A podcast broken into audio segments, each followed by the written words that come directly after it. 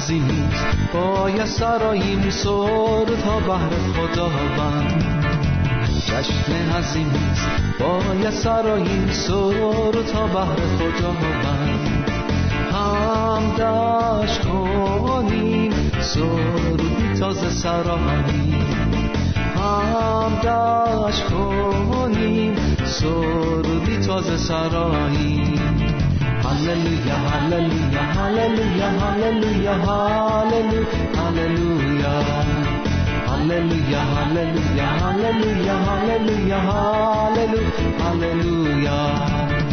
جشن عظیم نیست با یه سراییم سر تا بر خداوند جشن عظیم نیست با یه سراییم سر تا بر خداوند هم دشت کنیم سرودی تازه سرایی.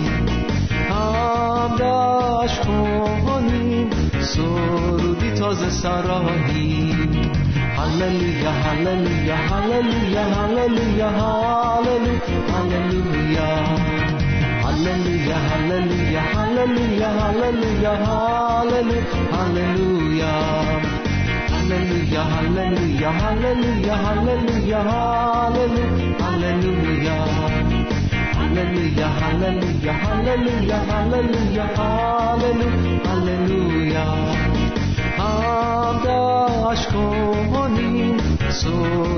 تازه سراهی کنیم تازه سراهی Hallelujah, hallelujah, hallelujah, hallelujah, hallelujah. Hallelujah, hallelujah, hallelujah, hallelujah, hallelujah. Hallelujah, hallelujah, hallelujah, hallelujah, hallelujah. Hallelujah, hallelujah, hallelujah, hallelujah, hallelujah.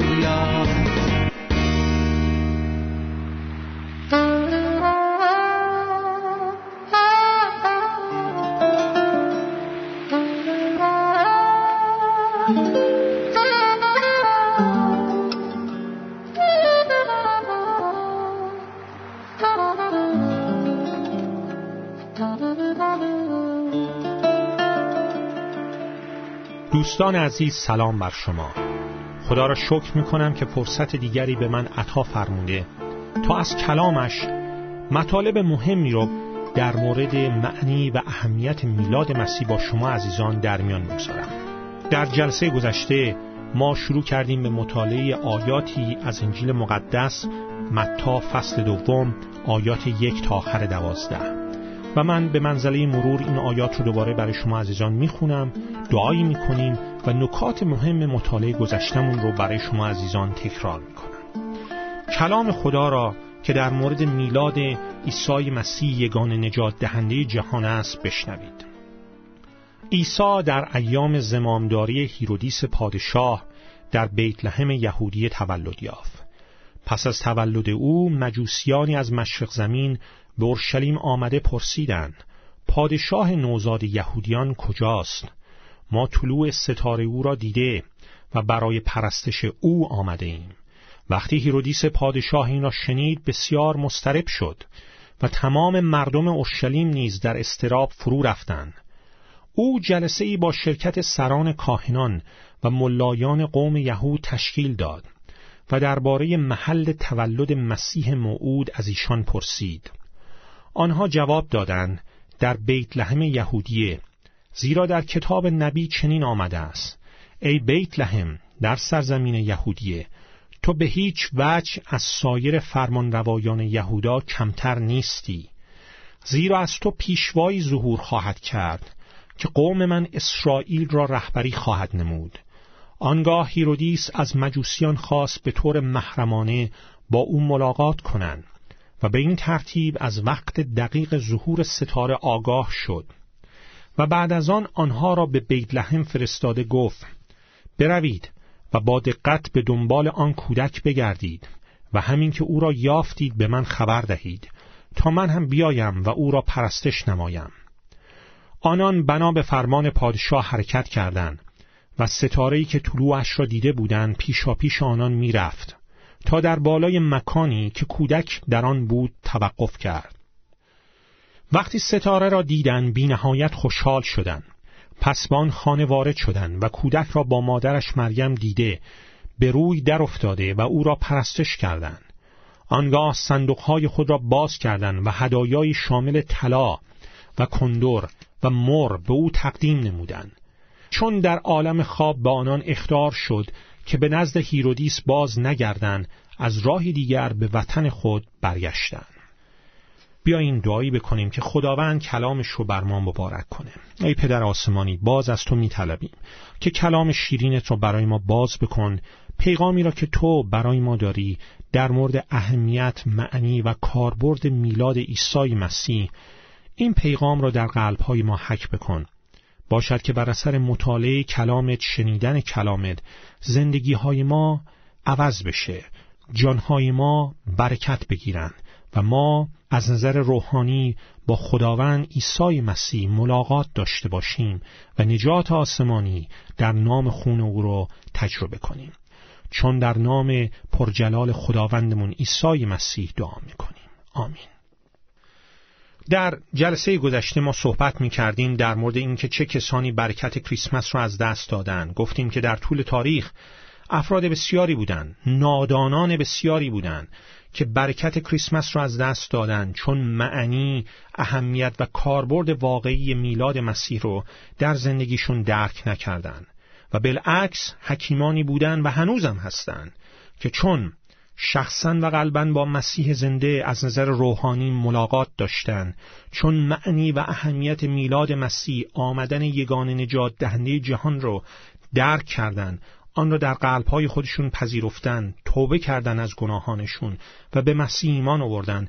میلاد مسیح ایام کریسمس واقعا برای اونها ایام مبارکی شده و خواهد بود. از کلام خدا مطالعه می کردیم انجیل مقدس متا فصل دوم آیات یک تا آخر دوازده. و گفتیم که در این آیات شما چهار پیشگویی در مورد میلاد مسیح رو می توانید پیدا کنید. گفتیم که در عهد عتیق یعنی در تورات حضرت موسی و نوشته های انبیای قوم اسرائیل حدود 330 پیشگویی در مورد مسیح وجود داره. و اینکه فقط چهار تای اونها در زندگی مسیح تحقق بیابه در همین متا فصل دو از نظر علم آمار واقعا اعجاب انگیزه تصادفی و شانسی نمی‌تونه باشه. و اینکه تمام اون 330 پیشگویی در مورد مسیح تحقق یافتن خودش نشان دهنده این حقیقته که عیسی مسیح همون نجات دهنده موعوده. تحقق این پیشگویی ها در زندگی عیسی مسیح سه حقیقت مهم رو به ما اعلام می‌کنه که عیسی مسیح همان مسیح و نجات دهنده موعود عالمه دوم خدای کتاب مقدس بر تاریخ دنیا حاکمیت کامل و مطلق داره و سوم کلامش کتاب مقدس کاملا قابل اعتماده. و در این آیات متا یک تا آخر دوازده شما سه نوع واکنش نسبت به مسیح رو می‌تونید پیدا بکنید. سه نوع واکنش نسبت به میلاد مسیح رو که امروزه هم شما می‌بینید. اول گروهی مثل هیرودیس پادشاه یهودیه از خودشون واکنش نشون میدن با خصومت و دشمنی. دوم گروهی مانند ملایان یهود از خودشون واکنش نشون میدن با بیاعتنایی و بیتفاوتی. و سوم گروهی چون اون مجوسیان از خودشون واکنش نشون میدن. این مجوسیانی که در مطالعه گذشته گفتیم همان مغان ایرانی بودن و نامشون مجوسی از کلمه مق گرفته شده که از مق به لاتین به انگلیسی رفته به صورت مجوسی در آمده ولی در حقیقت ریشش همون مقان مقان ایرانی موبدان و کاهنان زرتشتی ایرانی بوده. و این دانشمندان این مقان این حکیمان ایرانی بودند که واکنش درست نسبت به میلاد مسیح از خودشون نشون دادن. به دنبال او گشتن او را یافتن در مقابل او زانو زدن او را پرستش کردند چقدر زیباست که اولین زانوهایی که در مقابل عیسی مسیح خم میشه زانوهای ایرانی ها بوده. نه اروپایی ها و غربی ها و آمریکایی ها بلکه زانوهای ایرانی ها و ما شروع کردیم به مطالعه این دوازده آیه. و امروز می‌رسیم به یک قسمت دیگه این مطالعهمون. در آیه دوم می‌خونیم که اولین کاری که مجوسیان می‌کنن وقتی که به اورشلیم می‌رسن این بود که پرسیدن کجاست آن مولود که پادشاه یهود است که ستاره او را در مشرق دیده ایم و برای پرستش او آمده ایم چه چیزی باعث شد که مجوسیان در ایران متوجه بشن که پادشاه یهود مسیح نجات دهنده موعود به دنیا آمده. ستاره‌ای که در مشرق دیده بودند متا فصل دو آیه دوم این رو به ما میگه. حالا در مورد ماهیت این ستاره تئوری ها و نظریات مختلفی داده شده. بعضی ها می‌گویند که این یک شهاب بوده و غیره و غیره. ولی حقیقتش رو بخواین به نظر من آنچه که این مجوسیان دیدن اصلا یک ستاره معمولی نبود. چون ما می‌خوانیم در انجیل مقدس متا فصل دوم که این ستاره قادر بود حرکت کنه در یک مسیر مشخص از ایران به اورشلیم. قادر بود که ناپدید بشه و دوباره ظاهر بشه.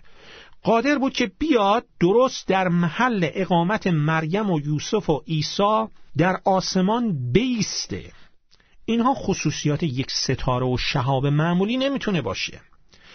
من معتقدم اون نور درخشانی که این مجوسیان این مقان ایرانی در آسمان دیدن درخشش جلال حضور خداوند بود که در عهد عتیق در تورات حضرت موسی و نوشته های انبیای قوم اسرائیل به زبان عبری به آن شکاینا می‌گفتند.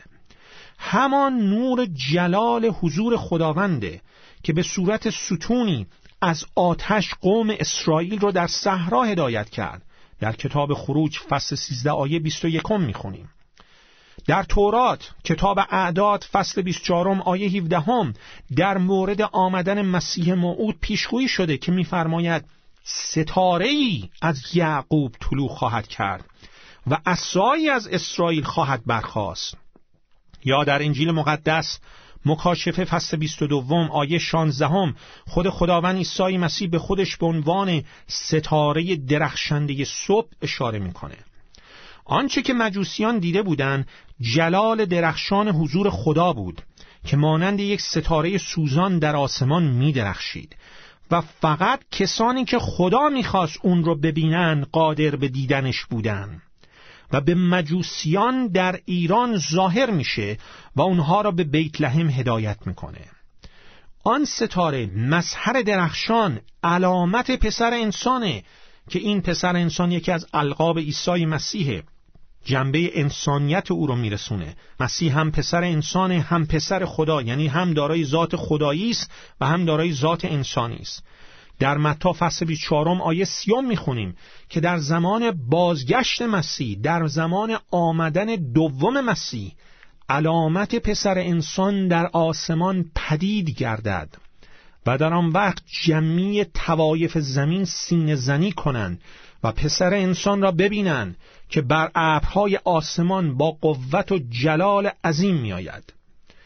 اون علامت همان ستاره درخشانی خواهد بود که مجوسیان در زمان آمدن اول مسیح موعود در آسمان دیده بودند و چطور تشخیص دادند که اون ستاره در واقع جلال حضور خداست و علامتی است در مورد میلاد مسیح موعود من قویا ایمان دارم که خداوند به اونها مستقیما پیغام میده و با آنها مستقیما صحبت می‌کنه تا متوجه اون درخشش فوقالعاده در آسمان بشن و معنیش رو درک بکنن.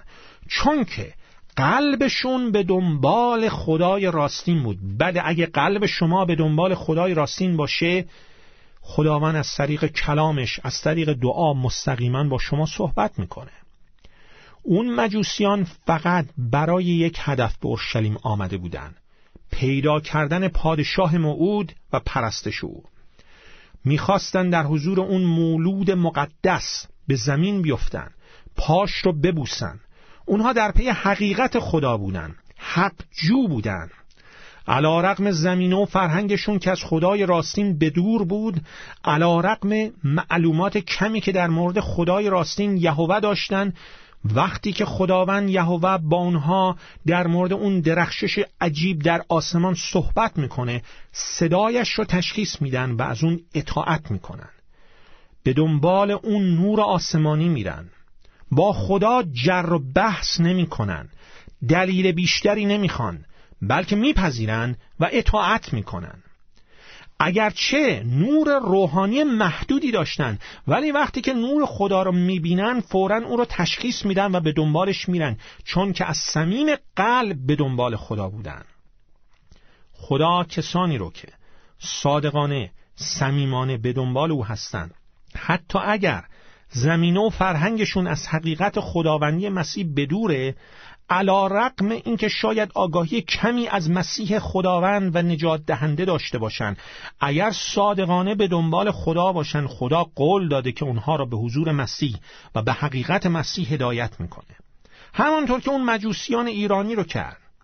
خداوند در کلامش در ارمیا فصل 29 آیه 13 این قول را داده مرا خواهید طلبید و چون مرا به تمامی دل جستجو نمایید اگر مرا با تمام دلتون جستجو کنید آن وقت مرا خواهید یافت.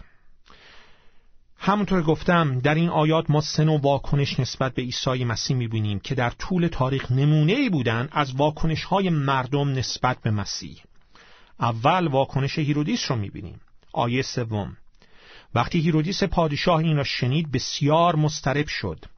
و تمام مردم اورشلیم نیز در اضطراب فرو رفتند واکنش هیرودیس در مقابل خبر تولد نجات دهنده و مسیح موعود اضطراب بود ترس بود. چرا؟ چون که از فکر از دست دادن قدرتش میترسید. مجوسیان می‌گفتند که کجاست اون پادشاه یهود تا او را پرستش کنیم و هیرودیس قلبش از ترس و نفرت پر شده بود. چون می‌خواست فقط خودش پادشاه باشه. هیرودیس برکت کریسمس رو از دست داد.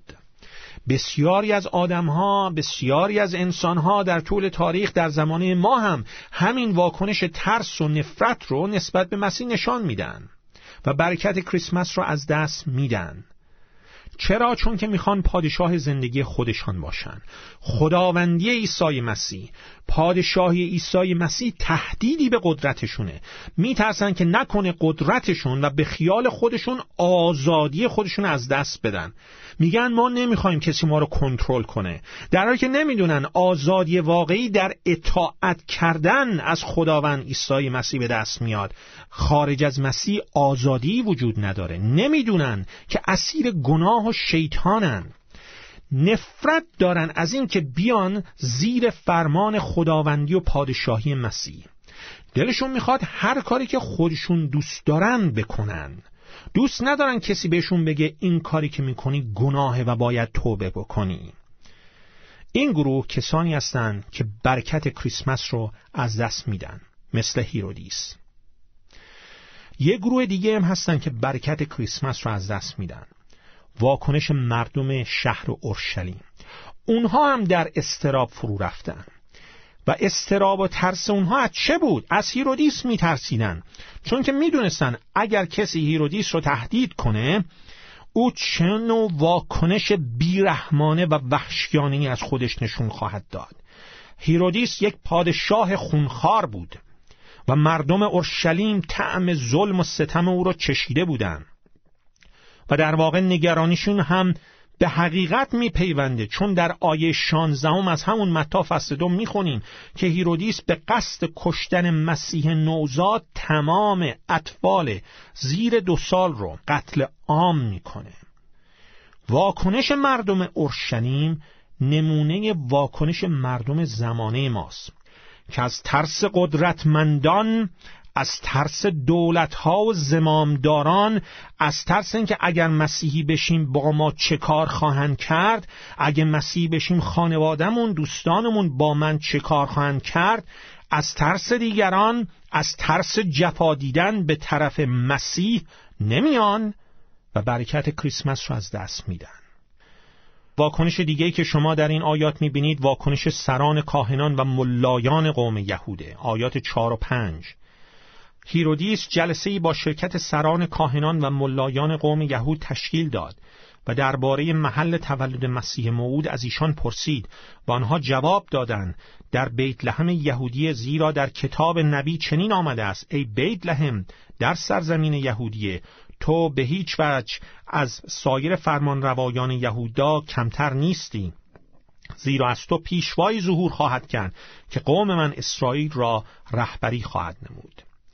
هیرودیس از این سران کاهنان از ملایان قوم یهود سوالی می‌کنه در مورد محل تولد مسیح موعود و اونها هم به درستی از کتاب میکاه نبی فصل پنجم آیه دوم پیشگویی که 750 سال پیش از میلاد مسیح گفته شده بود را به هیرودیس میگن. ولی همین دیگه هیچ کاری نمی‌کنن. حتی به خودشون زحمت نمیدن که برن و حداقل بیت لحم رو ببینن. ببینن این مجوسیانی که از مشرق زمین آمدن چنین چیزهایی رو میگن آیا گفتشون درسته یا اشتباهه فقط برن تحقیق کنن ببینن این نوزادی که در بیت لحم به دنیا اومده این ستاره عجیبی که در آسمانه این پیشگوی کلام خدا در میکا فصل پنج آیه دو آیا واقعا به هم مربوطن؟ آیا واقعا مسیح موعود به دنیا آمده؟ ولی اونا هیچ کدوم از این کارها رو نمی‌کنن. واکنش ملایان یهود و سران کاهنان بی کامل بود و به این ترتیب برکت کریسمس رو از دست میدن. مثل خیلی از مردم زمانه ما که نسبت به مسیح بی حاضر نیستن که حتی به خودشون زحمت مطالعه انجیل و تحقیق در مورد مسیح رو بدن. حالا ما نمیگیم همجوری قبول کنید مطالعه کنید تحقیق کنید. هیچ چیزی را کورکورانه نپذیرید. ولی وقت ندارن. سرشون شلوغه. تا ببینن اون چه که در مورد مسیح گفته میشه او خداوند یگان نجات دهنده عالم پسر خداست و فقط و فقط در خون اوست که آمرزش از گناهان و نجات از غضب خدا بر گناه یافت میشه. حاضر نیستن این چیزها رو مطالعه کنن انجیل رو مطالعه کنن. فکر کنن که این ادعاها درسته یا نه. این سران کاهنان و ملایان یهود اطلاعات و معلومات بسیاری در مورد مسیح موعود داشتند. پیشگویی های عهد عتیق رو خوب بلد بودن اما اون اطلاعاتشون فقط ذهنه بود. هیچ وقت به مرحله ایمان و اعتماد و اطاعت در نیومد. مثل خیلی از مسیحیان ظاهری زمانه ما که شاید اطلاعات زیادی در مورد کتاب مقدس داشته باشند. اما ایمان، اعتماد، اطاعتی از کلام خدا تو زندگیشون دیده نمیشه. بهترین واکنش رو در آیات ده تا آخر دوازده شما می‌بینید واکنش اون ایرانی ها اون مغان اون مجوسیان اون مغان ایرانی. وقتی ستاره رو دوباره دیدن بی نهایت خوشحال شدن. هیرودیس بی نهایت ترسید اما این مغان ایرانی بی نهایت خوشحال شدن. به روی در حضور مسیح در افتادن. خودشونو فروتن می‌کنن و او رو پرستش می‌کنن. مسیح رو نه مریم رو. مسیح رو پرستش می‌کنن. و هدایا در مقابل مسیح تقدیم می‌کنن. در مقابل مسیح با شادی و فروتنی او رو عبادت می‌کنن. این واکنش درسته. بیاین بریم در حضور مسیح. به گناهانمون اعتراف کنیم. از او طلب بخشش بکنیم و از او بخوایم که به قلب ما وارد بشه و خداوند و پادشاه زندگی ما باشه. با شادی با فروتنی او رو عبادت و خدمت کنیم. پرستش واقعی نه فقط روی روح ما نه فقط روی زندگی ما باید تاثیر بگذاره بلکه روی امور مالی ما هم بایستی تاثیر مستقیم داشته باشه. این مجوسیان هدایا به حضور این شاه شاهان یگان خداوند و نجات دهنده جهان تقدیم می‌کنن. طلا به حضور او میارن که نشانه پادشاهی است. بایستی اول مسیح پادشاه و خداوند زندگی ما باشه تا بتونه نجات دهنده ما باشه. کندور به حضورش میارن که نشانه خداوندی و ذات الهی اوست. در تورات لاویان فصل دو آیات دو و آیات 15 و 16 می‌تونیم این رو بخونیم که کندور در خیمه عبادت در حضور خداوند سوخته می‌شد و نشانه حضور خداوند بود و مر به حضور مسیح نوزاد تقدیم می‌کنن که نشانه مرگه باز در کتاب یوحنا فصل 19 هم آیه 39 هم می‌خونیم که مر نشانه مرگه وقتی مسیح رو بر روی صلیب کشتن در خاک میگذاشتن بدن او رو در یوحنا 19 می‌خونیم. با مر پوشاندن.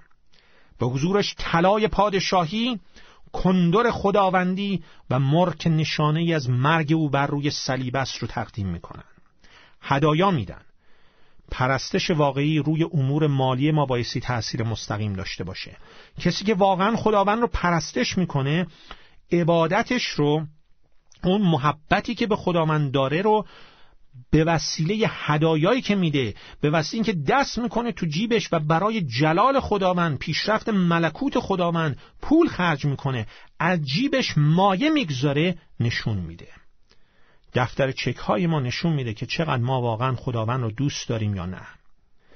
اینه واکنش های مختلفی که شما در کلام خدا نسبت به میلاد مسیح می‌بینید و چقدر زیباست. که اولین زانوهایی که در مقابل خداوند جهان عیسی مسیح خم میشه. اولین زانوهایی که در مقابل مسیح مولود در مقابل این مسیح نجات دهنده خم میشه زانوهای ایرانی ها بود. زانوهای حکیمان ایرانی بود. پس بنابراین ما ایرانی ها باید از این میراث آبا و اجدادمون پیروی کنیم. بیایید ای ایرانی های عزیز. چون نمونه این ایرانی هایی که در قرن اول به حضور مسیح زانو زدن در مقابل این مسیح که در این ایام میلادش رو جشن می‌گیرین زانو بزنیم. به او ایمان بیاریم و زندگی خودمون رو به او بسپریم به عنوان خداوند و نجات دهندمون باشد که شما از نمونه آب و اجداد خودتون پیروی کنید و زانوهاتون در مقابل مسیح خداوند خم بشه. و به او ایمان بیارید تا برکت کریسمس رو واقعا تجربه کنید. آمین.